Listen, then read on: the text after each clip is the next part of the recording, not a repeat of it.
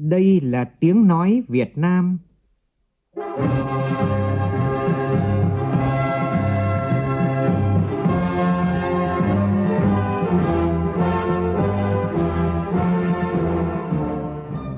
là tiếng nói Việt Nam,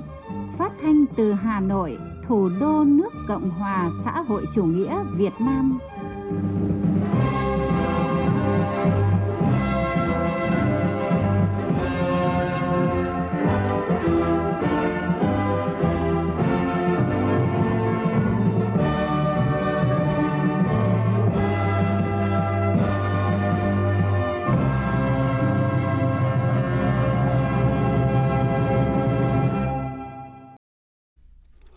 Kính chào quý vị và các bạn. Mời quý vị và các bạn nghe chương trình Thời sự sáng của Đài Tiếng Nói Việt Nam. Chương trình hôm nay thứ hai ngày 14 tháng 8 năm 2023, tức ngày 28 tháng 6 năm Quý Mão có những nội dung chính sau đây.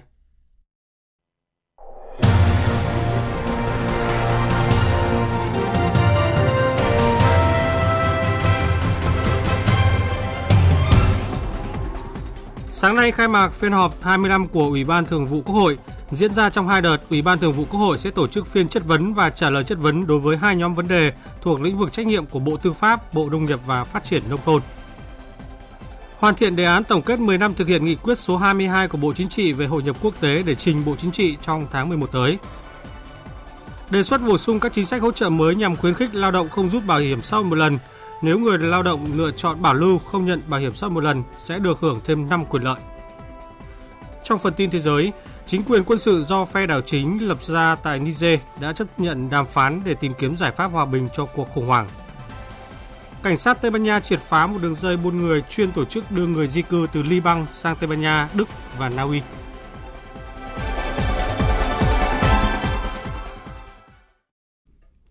Bây giờ là tin chi tiết. Thưa quý vị và các bạn, sáng nay tại nhà Quốc hội khai mạc phiên họp thứ 25 của Ủy ban Thường vụ Quốc hội. Diễn ra trong 7 ngày rưỡi, phiên họp được tổ chức thành hai đợt. Đợt 1 từ ngày 14 đến ngày 18 tháng 8, đợt 2 từ ngày 24 đến ngày 26 tháng 8. Phiên tại phiên họp này, Ủy ban Thường vụ Quốc hội dành một ngày làm việc để tổ chức phiên chất vấn và trả lời chất vấn đối với hai nhóm vấn đề thuộc lĩnh vực trách nhiệm của Bộ Tư pháp và Bộ Nông nghiệp và Phát triển nông thôn.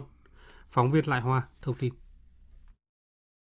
Theo dự kiến, chương trình phiên chất vấn và trả lời chất vấn diễn ra vào ngày 15 tháng 8. Vào buổi sáng, Bộ trưởng Bộ Tư pháp Lê Thành Long sẽ trả lời chất vấn về nhóm vấn đề thuộc lĩnh vực trách nhiệm của Bộ Tư pháp, bao gồm việc thực hiện chương trình xây dựng luật, pháp lệnh, các giải pháp đảm bảo tiến độ chất lượng hồ sơ thủ tục các dự án, dự thảo chính phủ trình Quốc hội, giải pháp nâng cao chất lượng hệ thống pháp luật, giải pháp kiểm soát quyền lực phòng chống tham nhũng tiêu cực trong công tác xây dựng pháp luật thuộc trách nhiệm của chính phủ thực trạng và giải pháp nâng cao năng lực, hiệu lực hiệu quả công tác kiểm tra văn bản quy phạm pháp luật, giải pháp khắc phục tình trạng chậm ban hành, nội dung trồng chéo, mâu thuẫn và những hạn chế sai phạm trong việc ban hành văn bản quy định chi tiết luật, nghị quyết của Quốc hội, pháp lệnh, nghị quyết của Ủy ban Thường vụ Quốc hội. Tại phiên họp chiều 15 tháng 8, Bộ trưởng Bộ Nông nghiệp và Phát triển Nông thôn Lê Minh Hoan trả lời chất vấn về nhóm vấn đề thuộc lĩnh vực trách nhiệm của Bộ Nông nghiệp và Phát triển Nông thôn. Nội dung chất vấn là về giải pháp tháo gỡ khó khăn cho xuất khẩu nông sản, thị trường đầu ra bị thu hẹp, nhiều doanh nghiệp không có đơn hàng, một số mặt hàng nông sản chủ lực bị mất giá, thu nhập đời sống của người nông dân bị ảnh hưởng, hoạt động khai thác bảo vệ phát triển nguồn lợi thủy sản, giải pháp tháo gỡ thẻ vàng của Ủy ban châu Âu đối với thủy sản, việc chuyển đổi mục đích sử dụng, thu hồi diện tích trồng lúa, đảm bảo lương thực và xuất khẩu gạo. Về công tác lập pháp tại phiên họp này, Ủy ban Thường vụ Quốc hội cho ý kiến về việc giải trình tiếp thu chỉnh lý một số dự án luật quan trọng như dự thảo luật đất đai sửa đổi, luật kinh doanh bất động sản sửa đổi, luật nhà ở sửa đổi, luật căn cước công dân sửa đổi, đồng thời cho ý kiến về dự án luật sửa đổi bổ sung một số điều của luật đấu giá tài sản, dự án luật bảo hiểm xã hội sửa đổi. Văn phòng Chính phủ ban hành thông báo kết luận của Thủ tướng Chính phủ Phạm Minh Chính, trưởng ban chỉ đạo xây dựng đề án tổng kết 10 năm thực hiện nghị quyết số 22 của Bộ Chính trị về hội nhập quốc tế tại phiên họp diễn ra vào ngày 2 tháng 8 vừa qua. Khẳng định nhiều nội dung lớn, nguyên tắc và phương châm chỉ đạo của nghị quyết 22 vẫn còn nguyên giá trị. Tuy nhiên, thực tiễn mới lại đặt ra một số yêu cầu nhiệm vụ mới trong triển khai hội nhập quốc tế thời gian tới – Thủ tướng Chính phủ đề nghị Ban chỉ đạo tiếp tục nghiên cứu bổ sung hoàn thiện đề án theo một số định hướng lớn, như hội nhập quốc tế trong giai đoạn mới phải bám sát và phục vụ hiệu quả cho chủ trương xây dựng nền dân chủ xã chủ nghĩa, nhà nước pháp quyền xã chủ nghĩa, nền kinh tế thị trường định hướng xã chủ nghĩa, tiếp tục thực hiện xóa quan liêu bao cấp, thực hiện đa thành phần, đa sở hữu. Cùng với đó thực hiện đường lối độc lập tự chủ, đa dạng hóa, đa phương hóa, là bạn bè tốt, là đối tác tin cậy và là thành viên có trách nhiệm của cộng đồng quốc tế. Đưa hội nhập thực sự trở thành một động lực mạnh mẽ, giữ vững môi trường hòa bình ổn định, đưa đất nước phát triển nhanh và bền vững cần phải có lộ trình kế hoạch để triển khai hiệu quả nghiêm túc đầy đủ các thỏa thuận và cam kết quốc tế. Phải xây dựng và phát huy được cơ chế để theo dõi đôn đốc, ra soát thúc đẩy triển khai các thỏa thuận hợp tác mà ta đã ký kết với các nước, cả song phương và đa phương, trên tinh thần đã cam kết là phải thực hiện, đã thực hiện là phải có kết quả. Thủ tướng Chính phủ yêu cầu Bộ Ngoại giao, cơ quan thường trực của Ban chỉ đạo khẩn trương xây dựng lộ trình, phân công nhiệm vụ cụ thể khả thi hiệu quả cho các cơ quan thành viên – có tham khảo ý kiến các chuyên gia, đối tượng chịu tác động trong quá trình xây dựng đề án. Sớm hoàn thành hồ sơ đề án bảo đảm chất lượng, bài bản khoa học, báo cáo Ban chỉ đạo để trình Bộ Chính trị trong tháng 11 năm nay. Sau 10 năm thực hiện nghị quyết số 24 của Ban chấp hành Trung ương Đảng khóa 11 về chủ động ứng phó với biến đổi khí hậu, tăng cường quản lý tài nguyên và bảo vệ môi trường, công tác ứng phó với biến đổi khí hậu, quản lý tài nguyên và bảo vệ môi trường đã được quan tâm chú trọng hơn. Đảng ta tiếp tục ban hành 6 nghị quyết có liên quan, từ khi nghị quyết ra đời đến nay, bối cảnh thế giới trong nước đã có nhiều thay đổi, do đó những vấn đề đối với thực hiện nghị quyết số 24 trong giai đoạn đến năm 2030, tầm nhìn đến năm 2050 cần được xem xét cập nhật để đáp ứng các vấn đề đang nổi lên và xác định được các nhóm giải pháp và các nhiệm vụ trọng tâm để tiếp tục thực hiện thành công nghị quyết quan trọng này. Ông Tăng Thế Cường, Cục trưởng Cục Biến đổi khí hậu Bộ Tài nguyên và Môi trường, kiến nghị việc triển khai hiệu quả nghị quyết số 24 trong thời gian tới. Thứ nhất là phải hoàn thiện thể chế pháp luật để phục vụ ứng phó biến đổi khí hậu, tăng cường truyền thông để tạo cái sự thống nhất đồng lòng, hướng dẫn các cơ quan rồi địa phương, cơ sở triển khai các cái quy định về giảm phát thải khí nhà kính thích ứng biến đổi khí hậu. Thứ hai là tăng cường đầu tư cho hạ tầng thích ứng, phòng chống thiên tai, tăng cường năng lực dự báo ứng phó với thiên tai ảnh hưởng biến đổi khí hậu và nâng cao cái à, năng lực phòng chống thiên tai của đất nước, đặc biệt là các cái khu vực vùng dễ bị tổn thương, các cái cộng đồng yếu thế. Theo kế hoạch, hôm nay Ban chỉ đạo tổng kết nghị quyết số 24 tiếp tục phối hợp với các đơn vị liên quan tổ chức hội thảo tham vấn khu vực miền Nam về tổng kết nghị quyết 24 tại thành phố Hồ Chí Minh. Tại tờ trình dự án luật bảo hiểm xã hội sửa đổi, Bộ Lao động Thương binh và Xã hội đề xuất bổ sung các chính sách hỗ trợ mới nhằm khuyến khích lao động không rút bảo hiểm xã hội một lần. Nếu người lao động lựa chọn bảo lưu không nhận bảo hiểm xã hội một lần thì sẽ được hưởng thêm 5 quyền lợi. Cụ thể như sau. Cụ thể, chỉ cần đóng bảo hiểm xã hội đủ 15 năm và đủ tuổi nghỉ hưu thì được hưởng hưu hưởng trợ cấp hàng tháng trong trường hợp có thời gian đóng bảo hiểm xã hội mà không đủ điều kiện hưởng lương hưu và chưa đủ tuổi hưởng trợ cấp hưu trí xã hội. Hưởng bảo hiểm y tế do ngân sách nhà nước bảo đảm trong thời gian hưởng trợ cấp hàng tháng. Hưởng bảo hiểm y tế do quỹ bảo hiểm xã hội đóng. Thời gian hưởng bảo hiểm y tế tối đa bằng thời gian đóng bảo hiểm xã hội của người lao động. Trong thời gian nghỉ việc mà chưa có việc làm thì người lao động còn được hưởng chính sách hỗ trợ về tín dụng nhằm giải quyết khó khăn tài chính trước mắt – Điểm đáng chú ý trong năm quyền lợi này là lao động có thể hưởng bảo hiểm y tế miễn phí nếu như không giúp một lần.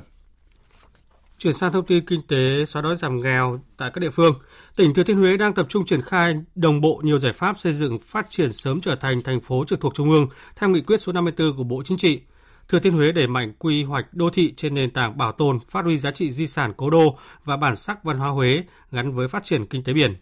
Phản ánh của phóng viên Vinh Thông thường trú tại khu vực miền Trung. Cảng biển Chân Mây được xem là trái tim của khu kinh tế Chân Mây Lăng Cô, huyện Phú Lộc, tỉnh Thừa Thiên Huế. Với diện tích mặt nước khoảng 20 km vuông, cảng biển Chân Mây có cửa biển rộng 7 km hướng ra biển Đông. Cảng Chân Mây nằm giữa hai đô thị lớn nhất miền Trung là tỉnh Thừa Thiên Huế và thành phố Đà Nẵng. Đây là vị trí thuận lợi trên hành lang kinh tế Đông Tây, kết nối các nước Myanmar, Thái Lan, Lào, nằm giữa con đường biển kết nối Philippines, Singapore và Hồng Kông. 20 năm xây dựng và phát triển, đến nay Tại cảng Chân Mây có 3 bến đủ điều kiện đón được nhiều loại tàu hàng, tàu container, tàu du lịch cỡ lớn. Cảng Chân Mây đáp ứng nhu cầu vận chuyển hàng hóa cho các doanh nghiệp, các nhà đầu tư, các khu công nghiệp tỉnh Thừa Thiên Huế, tỉnh Quảng Trị và khu vực. Ông Lương Đức Long, đại diện công ty trách nhiệm hữu hạn Hào Hưng cho rằng việc vận chuyển hàng hóa qua cảng Chân Mây rất thuận lợi. Hiện tại là khu công nghiệp hậu cần cũng đang rất phát triển. Khi cảng chân mây phát triển lên bến thì sẽ đáp ứng được nhu cầu về vận tải hàng hóa qua đường biển và không cần phải thông qua cảng Đà Nẵng. Theo quy hoạch, cảng biển Thừa Thiên Huế là cảng tổng hợp quốc gia đầu mối khu vực loại 1, bao gồm các khu bến chức năng, khu bến chân mây, Thuận An và bến chuyên dùng tại Điền Lộc, huyện Phong Điền. Thừa Thiên Huế đặt mục tiêu đến năm 2025 đáp ứng nhu cầu thông qua hàng hóa từ 11,6 triệu tấn đến 18,4 triệu tấn. Địa phương đã tập trung đầu tư cải tạo nâng cấp luồng chân mây cho tàu trọng tải đến 70.000 tấn và quy hoạch khu bến chân mây từ 8 cầu cảng đến 10 cầu cảng, đáp ứng năng lực thông quan lên hơn 22,9 triệu tấn. Tỉnh Thừa Thiên Huế nỗ lực đầu tư nâng cấp hoàn thiện hạ tầng giao thông kết nối từ cảng biển đến các đầu mối giao thông chính. Ông Nguyễn Văn Phương, Chủ tịch Ủy ban nhân dân tỉnh Thừa Thiên Huế cho biết,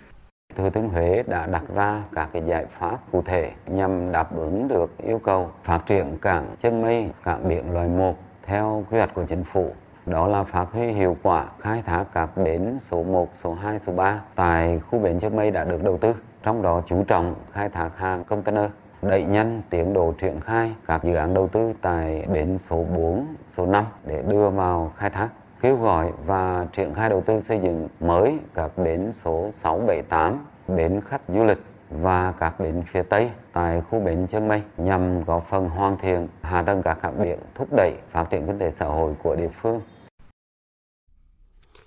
Thưa quý vị và các bạn, bản Khuổi Ún, xã Nghiêm Loan, huyện vùng cao Bắc Nạm, tỉnh Bắc Cạn có 129 hộ thì có đến gần 100 hộ nghèo. Khi mới tròn 26 tuổi, Hoàng Thị Siên được 13 đảng viên nhất trí bầu nữ đảng viên trẻ nhất bản giữ cương vị bí thư tri bộ. Đồng bào tin tưởng với nhiệt huyết và kiến thức ở trường đại học, đảng viên Hoàng Thị Siên sẽ giúp Khuổi Ún thoát nghèo. Mời quý vị cùng gặp gỡ nữ bí thư tri bộ bản trẻ nhất của huyện vùng cao Bắc Nạm của tỉnh Bắc Cạn qua bài viết của phóng viên công luận thường trú tại khu vực Đông Bắc. Năm 2019, Hoàng Thị Siên dân tộc Giao tốt nghiệp Đại học Sư phạm Thái Nguyên. Siên quyết định về gắn bó với bản làng, nơi mình đã sinh ra. Tích cực tham gia hoạt động đoàn thể của bản và nỗ lực phấn đấu, Hoàng Thị Siên vinh dự được đứng trong hàng ngũ của Đảng, trở thành đảng viên trẻ nhất của tri bộ Khối Ún và được bà con tín nhiệm bầu là đại biểu Hội đồng Nhân dân xã. Tháng 8 năm 2022, cả 13 đảng viên trong tri bộ nhất trí cao bầu nữ đảng viên mới tròn 26 tuổi đời Hoàng Thị Siên làm bí thư tri bộ. Lúc mà đại hội tri bộ mà chúng cử làm bí thư tri bộ thì thế lúc đấy thì bản thân cũng cảm thấy khá là hồi hộp căng thẳng một chút nữa. Nhưng mà uh, mình nghĩ là nói chung là mình cũng được đi học được đào tạo. Bây giờ trở về địa phương mà mọi người tin tưởng và giao cho có nhiệm vụ như thế thì mặc dù biết là phía trước là còn rất là nhiều khó khăn nhưng mà bản thân mình cũng sẵn sàng làm tốt nhiệm vụ mình được giao thôi. Thời điểm đó, Hoàng Thị Xiên mới tròn 26 tuổi đời và thách thức trong công việc không ít bởi Khuổi Ún có 129 hộ thì có tới gần 100 hộ nghèo, cận nghèo. Người dân trong bản gồm hai dân tộc Mông và Giao nên một số hủ tục vẫn còn ăn sâu trong nếp sống, cách nghĩ. Tình trạng tảo hôn cũng không hiếm. Dù vậy, những khó khăn đó không khiến nữ bí thư chi bộ trẻ nhụt chí. Cái này thì không biết là bây giờ cái con này thì ra chợ thì được định giá là tầm bao nhiêu? Con này khối Ún có đất đồi rộng, hệ thống đường giao thông cơ bản được bê tông hóa. Bản đã có điện lưới quốc gia, nhà văn hóa và cả trường học. Nhưng chăn trở lớn nhất của Hoàng Thị Siên là tỷ lệ hộ nghèo của bản còn quá cao. Bởi vậy, nữ bí thư trẻ luôn chăn trở, nhiều lần bàn bạc với các đảng viên trong tri bộ về một nghị quyết phát triển kinh tế, góp phần xóa đói giảm nghèo cho dân bản. Tôi nghĩ à, phát triển được thì à, cần phải có hướng đi đột phá mũi nhọn. Hiện nay thì à, tôi cũng đang lên kế hoạch vận động đầu tiên là các đảng viên à, sẽ tham gia các cái mô hình phát triển kinh tế. Cách làm thì cũng sẽ phải mới hơn, bền vững hơn, có thể là sẽ tạo ra các tổ hợp tác này à, và liên kết chuỗi từ trồng cỏ làm thức ăn đến việc tìm đầu ra ổn định. Có thể phối hợp với các hợp tác xã sẽ nghiên cứu chế biến các sản phẩm từ thịt trâu, thịt bò để nâng cao thu nhập. Tôi cũng hy vọng là ngay trong năm nay sẽ có được nghị quyết riêng của tri bộ. Là bí thư tri bộ, Hoàng Thị Siên còn là đại biểu Hội đồng Nhân dân, là cán bộ đoàn năng nổ của xã. Những hoạt động phong trào của địa phương như xây dựng mô hình chợ đêm để giới thiệu đặc sản địa phương, hay cuộc thi nhà nông đua tài cấp tỉnh đều có sự đóng góp nhiệt tình của nữ đảng viên trẻ người Giao. Ông Quan Tiến Nhiệm, bí thư đảng ủy xã Nghiên Loan, huyện Bắc Nạm, tỉnh Bắc Cạn cho biết thêm. Từ khi đồng chí Xiên thực hiện nhiệm vụ bí thư chi bộ thì tôi thấy là cái vấn đề huy động quần chúng ưu tú, tức là nhất là các bạn trẻ thanh niên ấy, tham gia các hoạt động ở trên à, địa bàn xã, thôn bản nhiều hơn, nhiệt tình hơn, mà đặc biệt là huy động được các nhóm bạn trẻ tham gia học các lớp nhận thức về đảng. Mà chi bộ hội uốn tham gia là nhiều nhất. Đấy cũng à, giúp được à, các bạn nữ rồi các bạn thanh niên ở trên vùng cao này là tham gia được cái nhiều cái chương trình hoạt động này thì các bạn sẽ tự tin hơn để, à, trong cái cuộc sống cũng như là các hoạt động ở trên à, địa bàn. Mong Khối Ún thoát được nghèo, tiến tới làm giàu bằng chính tiềm năng lợi thế sẵn có là ước muốn lớn nhất của Hoàng Thị Siên, nữ bí thư chi bộ trẻ nhất huyện vùng cao Bắc Nậm, tỉnh Bắc Cạn. Đặc biệt, sự tin tưởng tuyệt đối của cán bộ, đảng viên và người dân cũng là động lực để chị cùng chi bộ giúp người dân Khối Ún thoát nghèo, từng bước phát triển kinh tế, nâng cao giá trị tiềm năng sẵn có của địa phương. Mời quý vị và các bạn nghe tiếp chương trình Thời sự sáng của Đài Tiếng Nói Việt Nam với các tin đáng chú ý. Sở Giao thông Vận tải tỉnh Ninh Bình vừa có văn bản gửi Bộ Giao thông Vận tải đề nghị đầu tư xây dựng mở rộng toàn tuyến cao Bồ Mai Sơn theo quy mô 6 làn xe hoàn chỉnh với kinh phí dự kiến trên 2.000 tỷ đồng. Cao tốc Cao Bồ Mai Sơn mới đưa vào khai thác trong năm 2022,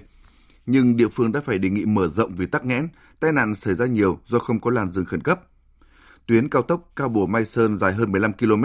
thuộc dự án đường bộ cao tốc Bắc Nam được đưa vào khai thác từ tháng 2 năm ngoái với quy mô 4 làn xe hạn chế. Sau một thời gian vận hành, cao tốc bộc lộ hạn chế như tắc nghẽn vào các đợt lễ Tết, thậm chí là tai nạn giao thông gia tăng do không có làn dừng khẩn cấp. Vì vậy, Sở Giao thông Vận tải tỉnh Ninh Bình vừa có văn bản gửi Bộ Giao thông Vận tải đề nghị đầu tư xây dựng mở rộng đoạn tuyến trên theo quy mô 6 làn xe hoàn chỉnh.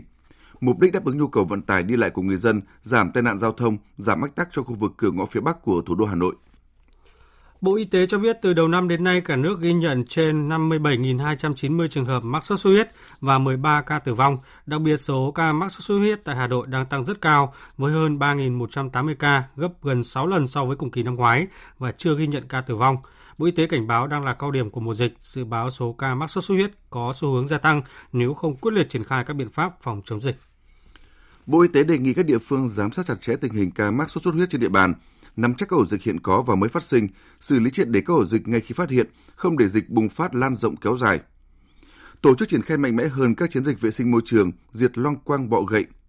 Đề nghị Viện trưởng Viện Vệ sinh Y tế Trung ương lập ngay đoàn công tác trực tiếp đi kiểm tra giám sát, hỗ trợ Hà Nội về chuyên môn kỹ thuật phòng chống sốt xuất huyết. Đồng thời hướng dẫn các địa phương thuộc khu vực phụ trách giám sát chặt chẽ tình hình bệnh nhân trên địa bàn, đảm bảo phát hiện bệnh nhân sớm để điều trị kịp thời, tránh bệnh nặng tổ chức xử lý triệt đề ngay khi phát hiện các ổ dịch và phun hóa chất diệt mũi chủ động tại các khu vực có nguy cơ cao theo hướng dẫn của Bộ Y tế. Do diễn biến gia tăng ca mắc sốt rét tại hai tỉnh là Lai Châu và Khánh Hòa, Cục Y tế Dự phòng Bộ Y tế vừa có văn bản đề nghị Sở Y tế hai địa phương này chỉ đạo triển khai tổng hợp phân tích sâu tình hình mắc sốt xuất huyết, xác định rõ nguyên nhân làm gia tăng các mắc các ca mắc sốt rét và đánh giá nguy cơ mắc sốt rét trên địa bàn. Các đơn vị chức năng có liên quan kiểm tra đánh giá việc triển khai các hoạt động giám sát, phát hiện sớm, lấy mẫu xét nghiệm, điều trị các trường hợp mắc sốt rét tại các địa phương. Từ đầu năm nay đến nay, Lai Châu ghi nhận 64 trường hợp mắc sốt z, trong khi đó Khánh Hòa ghi nhận 81 trường hợp mắc sốt z, tăng gấp gần 2 lần so với cùng kỳ năm ngoái.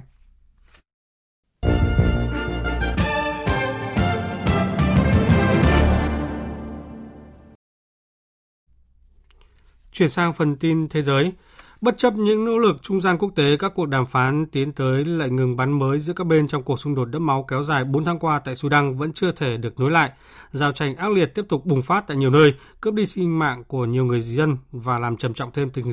trạng di cư ồ ạt khỏi các vùng chiến sự. Phóng viên Bá Thi theo dõi khu vực châu Phi thông tin. Theo các nguồn tin khu vực, giao tranh nổ ra đặc biệt ác liệt tại thành phố Niala, thủ phủ bang Nam Darfur, miền Tây Sudan – giữa hai bên đối địch chính trong cuộc xung đột sắp sửa bước sang tháng thứ năm là quân đội quốc gia và lực lượng hỗ trợ nhanh. Pháo hàng nặng, súng cối, súng máy cùng nhiều xe thiết giáp đã được cả hai bên huy động tham gia các cuộc giao tranh. Thống kê sơ bộ đến tối ngày 13 tháng 8 cho biết ít nhất 13 dân thường đã bị chết cùng hàng chục người khác bị thương trong các cuộc giao tranh mới nhất tại riêng Niala. Ngoài ra, hàng chục hộ gia đình đã buộc phải rời bỏ nhà cửa trong thành phố để chạy đi lánh nạn. Ngoài thành phố Niala, Giao tranh ác liệt cũng được ghi nhận nổ ra tại một số khu vực thuộc thủ đô Khartoum và thành phố Omdurman thuộc bang cùng tên, nhưng chưa rõ số thương vong. Trong một diễn biến được đánh giá là bất ngờ liên quan đến cuộc khủng hoảng hiện nay tại Niger, phái đoàn các quan chức tôn giáo của Nigeria hôm qua cho biết chính quyền quân sự do phe đảo chính lập ra tại Niger đã chấp nhận đàm phán để tìm kiếm giải pháp hòa bình cho cuộc khủng hoảng. Phóng viên Bá Thi tiếp tục thông tin. Thông báo của phái đoàn các quan chức tôn giáo Nigeria khẳng định, Hội đồng Quốc gia Bảo vệ Tổ quốc cũng như chính phủ lâm thời vừa được chính quyền quân sự lập ra tại Niger, bày tỏ sẵn sàng tiến hành đối thoại với các quốc gia láng giềng Tây Phi để tìm kiếm giải pháp cho cuộc khủng hoảng hiện nay thay vì phải đối đầu quân sự. Thiện chí này được dưới lãnh đạo quân sự Niger thể hiện trong cuộc gặp trực tiếp tại thủ đô Niamey giữa phái đoàn các quan chức tôn giáo Nigeria và Thủ tướng Chính phủ lâm thời Niger Ali Mahaman Laminzen. Nhiều nhà quan sát khu vực cho đây là sự thay đổi thái độ bất ngờ của chính quyền quân sự Niger. Cảnh sát Tây Ban Nha thông báo đã triệt phá một đường dây buôn người chuyên tổ chức đưa người di cư từ, Li, từ Liban sang Tây Ban Nha, Đức và Na Uy. Anh Tuấn, phóng viên thường trú Đài Tiếng Nói Việt Nam tại châu Âu, đưa tin. Trong một thông cáo báo chí, cảnh sát Tây Ban Nha cho biết đã bắt giữ tổng cộng 19 người liên quan đến đường dây buôn người và tổ chức nhập cư bất hợp pháp. Theo thông tin điều tra sơ bộ, từng nhóm người di cư sẽ được tổ chức này di chuyển bằng đường không, đường bộ và đường thủy xuyên qua ba châu lục với chi phí là 22.000 euro, gần 600 triệu đồng cho mỗi người. Tổ chức buôn người bất hợp pháp thể hiện sự tinh vi khi chia nhỏ hành trình tại nhiều quốc gia và có sự tham gia của nhiều tổ chức tội phạm khác. Đường dây này sử dụng phương thức thanh toán có tên gọi là Hawala, một kênh chuyển tiền không chính thức giúp tổ chức thu về 2,5 triệu euro tiền phi pháp. Theo cơ quan bảo vệ biên giới châu Âu cho biết, lượng người di cư bất hợp pháp đến Liên minh châu Âu trong 6 tháng đầu năm 2023 là 132.370 người, tăng 10% so với cùng kỳ năm ngoái. Mưa lũ bất thường tiếp tục gây ảnh hưởng tại châu Á trong khi số người chết do lở đất tại Tây Bắc Trung Quốc đã tăng lên 21 người, thì Nhật Bản cũng chuẩn bị đón bão mạnh lần thứ hai chỉ trong chưa đầy một tháng qua. Biên tập viên Thu Hoài tổng hợp thông tin. Lực lượng cứu hộ Trung Quốc cho biết, số người chết trong trận lũ quét và lở đất do mưa xối xả ở vùng ngoại ô phía nam Tây An, thủ phủ tỉnh Thiểm Tây, Tây Bắc Trung Quốc đã tăng lên 21 người, trong khi 6 người khác vẫn mất tích. Trận lũ quét do mưa trái mùa xảy ra cách đây 2 ngày tại quận Trường An của Tây An đã quét sạch hai ngôi nhà và các cơ sở hạ tầng xung quanh như đường, cầu và các cơ sở cung cấp điện. 900 hộ dân bị ảnh hưởng, trong khi 55 trạm thu phát sóng viễn thông bị phá hủy hoặc hư hại nặng. Mưa lớn kéo theo lụt lội khiến nhiều đường phố ở Hà Bắc giáp thủ đô Bắc Kinh chìm trong bùn lầy. Chính quyền và người dân địa phương chật vật khắc phục hậu quả, làm vệ sinh nhà cửa và tài sản ngập nước. Một quan chức địa phương chia sẻ. Chúng tôi đã khẩn trương triển khai hơn 120 đơn vị máy móc và thiết bị khác nhau, bao gồm xe chở rác, xe làm sạch áp suất cao, xe khử trùng bằng vòi phun xương, máy xúc và xe nâng, những thứ đang rất cần thiết tại các thị trấn và làng mạc bị thiên tai. Hiện tại, những thiết bị này đã được triển khai để làm sạch rác và bùn thải tập trung. Tại Nhật Bản, nhà chức trách nước này hôm nay ban bố cảnh báo bão ở hầu hết các vùng trên cả nước. Cơn bão sắp đổ bộ được đánh giá là mạnh, di chuyển với tốc độ chậm và dự kiến đổ bộ vào nước này vào ngày 15 tháng 8, đúng tuần cao điểm đi lại mùa hè. Cơ quan khí tượng Nhật Bản cảnh báo, bão di chuyển với tốc độ chậm sẽ gây những tác động kéo dài. Có những địa phương sẽ chứng kiến lượng mưa trong một ngày nhiều hơn lượng mưa trung bình cả tháng 8. Các hãng hàng không và công ty vận hành tàu điện không loại trừ khả năng có thể hủy hoặc hoãn dịch vụ do ảnh hưởng của bão. Tiếp theo chương trình là một số thông tin thể thao đáng chú ý.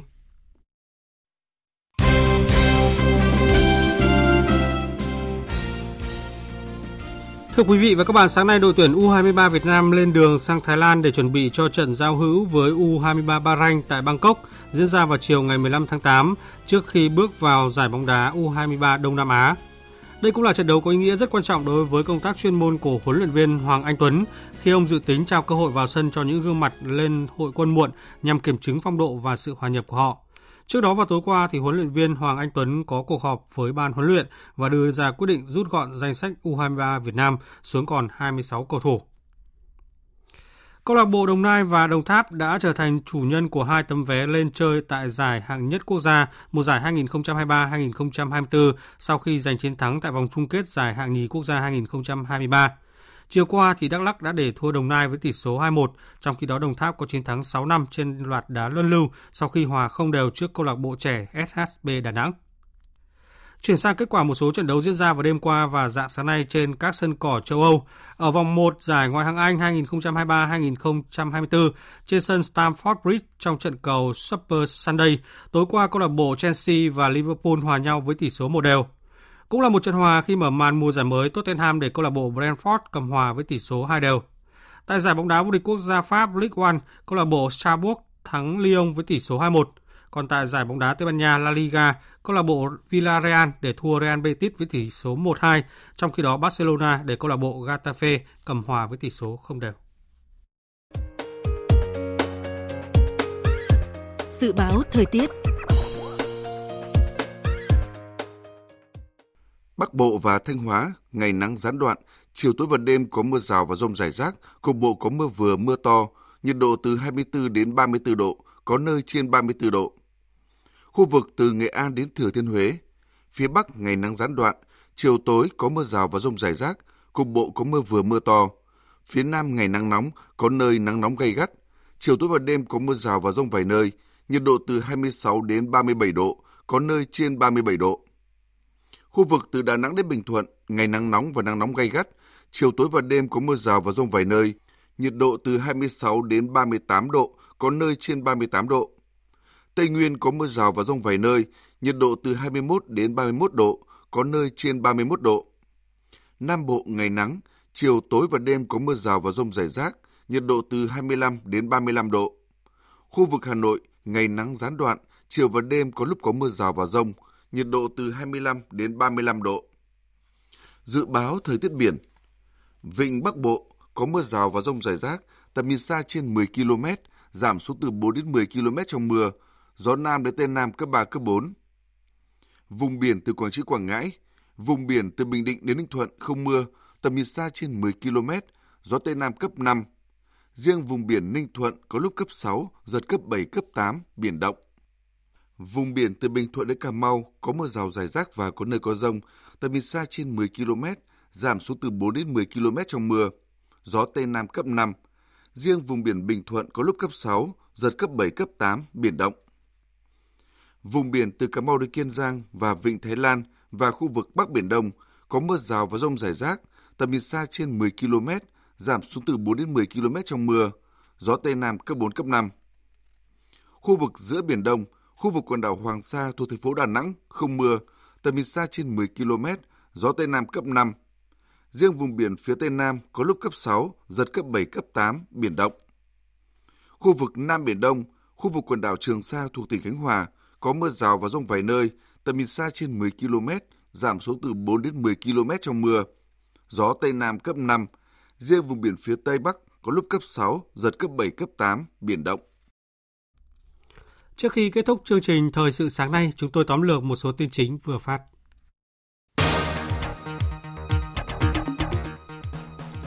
Sáng nay tại nhà Quốc hội khai mạc phiên họp thứ 25 của Ủy ban Thường vụ Quốc hội diễn ra trong 7 ngày rưỡi. Phiên họp được tổ chức thành hai đợt, đợt 1 từ ngày 14 đến ngày 18 tháng 8, đợt 2 từ ngày 24 đến ngày 26 tháng 8. Tại phiên họp này, Ủy ban Thường vụ Quốc hội dành một ngày làm việc để tổ chức phiên chất vấn và trả lời chất vấn đối với hai nhóm vấn đề thuộc lĩnh vực trách nhiệm của Bộ Tư pháp, Bộ Nông nghiệp và Phát triển Nông thôn. Sau 10 năm thực hiện nghị quyết số 24 của Ban chấp hành Trung ương Đảng khóa 11 về chủ động ứng phó với biến đổi khí hậu, tăng cường quản lý tài nguyên và bảo vệ môi trường, công tác ứng phó với biến đổi khí hậu, quản lý tài nguyên và bảo vệ môi trường đã được quan tâm chú trọng hơn. Hôm nay, Ban chỉ đạo tổng kết nghị quyết số 24 tiếp tục phối hợp với các đơn vị liên quan tổ chức hội thảo tham vấn khu vực miền Nam về tổng kết nghị quyết 24 tại thành phố Hồ Chí Minh.